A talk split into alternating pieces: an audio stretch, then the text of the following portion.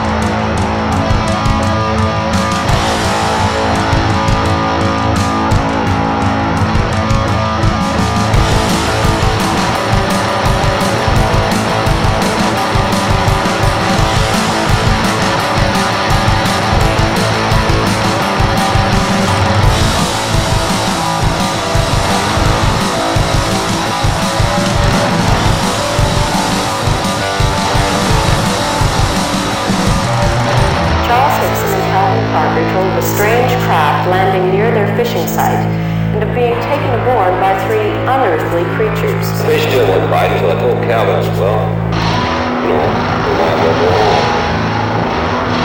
I guess I, when I heard it, it was some kind of signal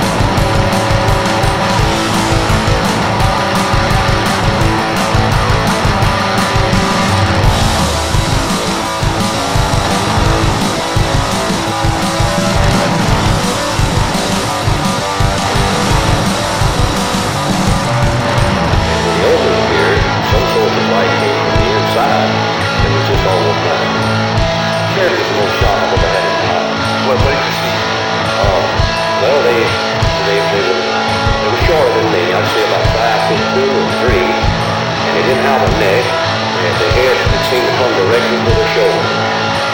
And they had something uh, that came out to a point about where the nose would be, and, and on each side